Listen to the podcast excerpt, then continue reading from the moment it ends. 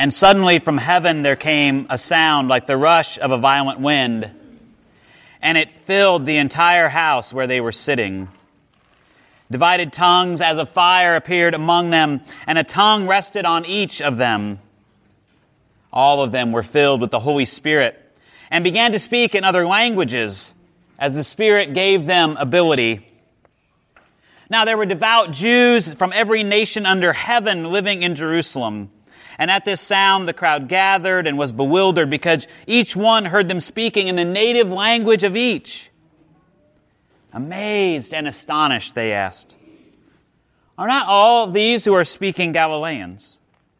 And how is it that we hear, each of us, in our own native languages? Parthians and Medes and Elamites, residents of Mesopotamia, Judea and Cappadocia, Pontus and Asia, Phrygia and Pamphylia, Egypt and the parts of Libya belonging to the Cyrene, visitors from Rome, both Jews and proselytes, Cretans and Arabs. In our own languages, we hear them speaking about God's deeds of power. All were amazed and perplexed, saying to one another, What does this mean? But others sneered and said, They are filled with new wine. But Peter, standing with the eleven, raised his voice and addressed them Men of Judea and all who live in Jerusalem, let this be known to you, and listen to what I say. Indeed, these are not drunk as you suppose, for it is only nine o'clock in the morning. No, this is what is spoken through the prophet Joel. In the last days it will be, God declares, that I will pour out my spirit upon all flesh, and your sons and your daughters shall prophesy. Your young men shall see visions, your old men shall dream dreams, even upon my slaves, both men and women. In those days I will pour out my spirit, and they shall prophesy. And I will show portents in the heaven above and signs on the earth below blood and fire and smoky mist. The sun shall be turned to darkness and the moon to blood before the coming of the Lord's great and glorious day. Then everyone who calls upon the name of the Lord shall be saved. It's the end of the reading. In their own languages, they were hearing them speak of God's deeds of power. In their own languages, they were hearing them speak of God's deeds of power. Now, I don't know about you, but there are some times when I can hear the same phrase over and over and over, or hear the same teaching over and over and over and not get it whatsoever.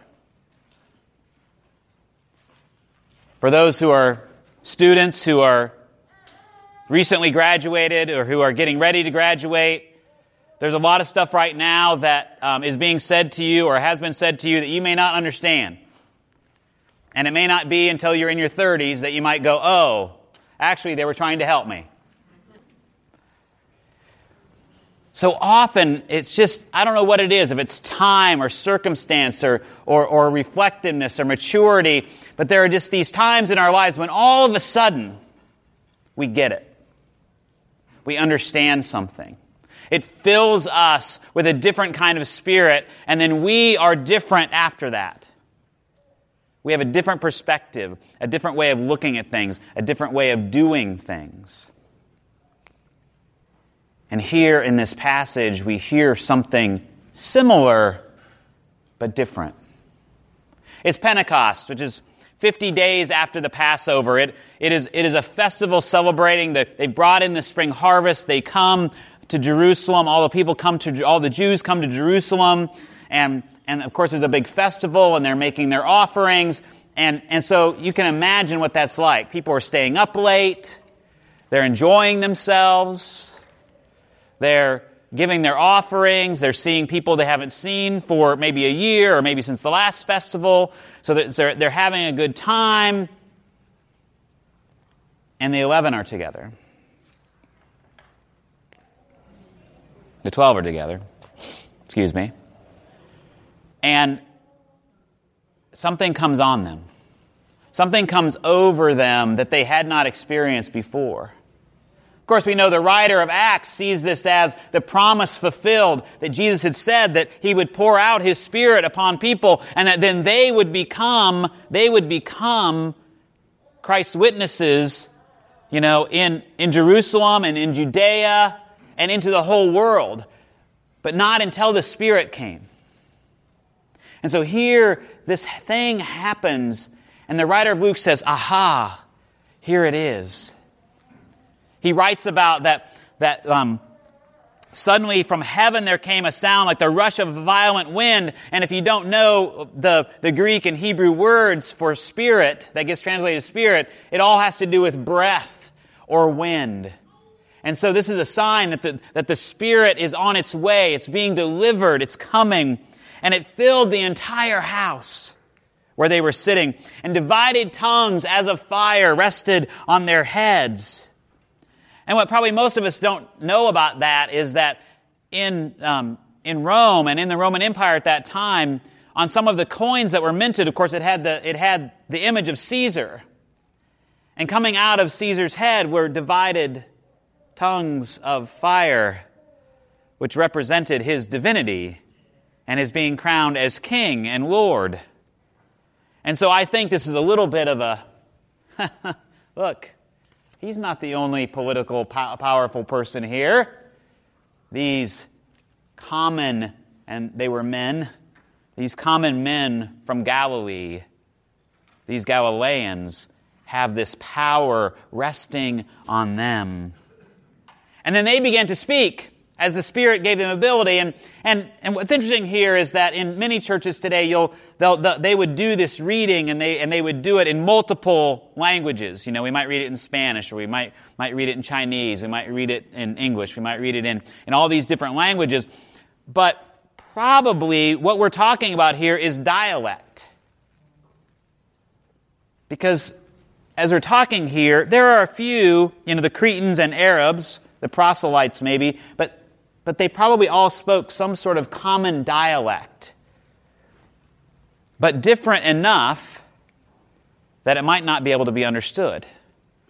I don't know if you've ever gone to other parts of the country or, or studied that, but there are parts of, the, of this country where you go and there, there are pockets where they speak a dialect that, you know, it might be a blend of, of the, the settlers who first came there. Maybe it's a blend of some sort of Creole and French and English. And God help you if you can understand it. But for whatever reason, the Spirit comes upon them, and now they are speaking, and each person is beginning to hear this in their own language. And I love the response. What's going on here? We don't get it. Or, I love the response, they must be drunk. I mean, just think about it. It's a festival.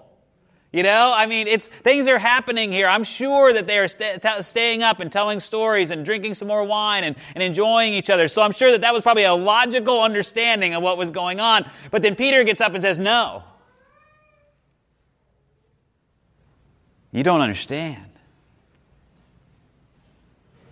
This has been prophesied.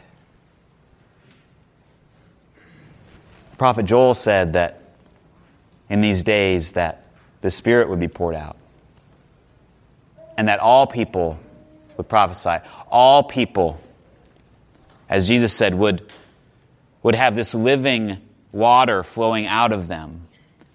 That they would become fountains of love and grace and of the presence of God, and they would show forth God's deeds of power in their very being. I will pour out my spirit even upon my slaves, both men and women. I don't think we understand the importance of that. I mean, again, slaves were bought and sold. Women were basically bought and sold at this time. They weren't worth much. Why would God pour out God's Spirit upon that? Why not just upon the men? Well, in the, in the Old Testament, it says that God's Spirit is going to be poured out upon all people. All people. Even those people that we don't think are worthy. Even those people that we don't understand. That God's Spirit is for all people. That the Spirit is coming and God is doing something new, and this Spirit is then causing them to go out and to be those witnesses right where they are and out into the entire world to all people. And it creates new relationships. Because now all these people who maybe couldn't communicate very well before have heard something, each in their own language, but about God's deeds of power. And they have understood it differently. It has brought them together in a new way. And so today, today in this church, we are making new relationships with those who will come and become members of this church. They're, they're moving into a different relationship with this congregation. The Spirit has moved in them, and they have said, Yes, I want to be here in this place. I have heard God's deeds of power spoken in this place, and I want to serve with this people. This isn't just some check the box, now I'm a member of a church, isn't that great? Now I'll go become a member of a country club sort of thing. This is the Spirit being poured out in a powerful way. And what we know about the Spirit is, is as it is like fire and like wind, we don't know where it goes. We, we don't know where it might end up, where it is leading us all the time. But when we follow Christ, it draws us and it pushes us and it pulls us forward into new ways of being. In this congregation, we've been, we've been talking about reimagining things. And we are. We're reimagining how we are as a congregation. We're reimagining what our witness is in the world. We're reimagining worship and service. We're reimagining how we use this facility that we've been given to bless this community. And it's hard work. It's difficult work. It's challenging work because nobody, really not even babies, like change. But God's Spirit is being poured out upon us powerfully. And we are being led into new ways of being, to reimagine what it means to be the body of Christ called Westminster right here and out into the world. And today, we get to form new relationships. And what I love about this is that the Spirit blows in such a way and comes in such a way, it becomes this, this fountain of living water in the believers that even Peter, you know, who is the stalwart leader of the, of the disciples, you know, a, this Jewish man who has his faults, as we know, but even he later in the book of Acts has this vision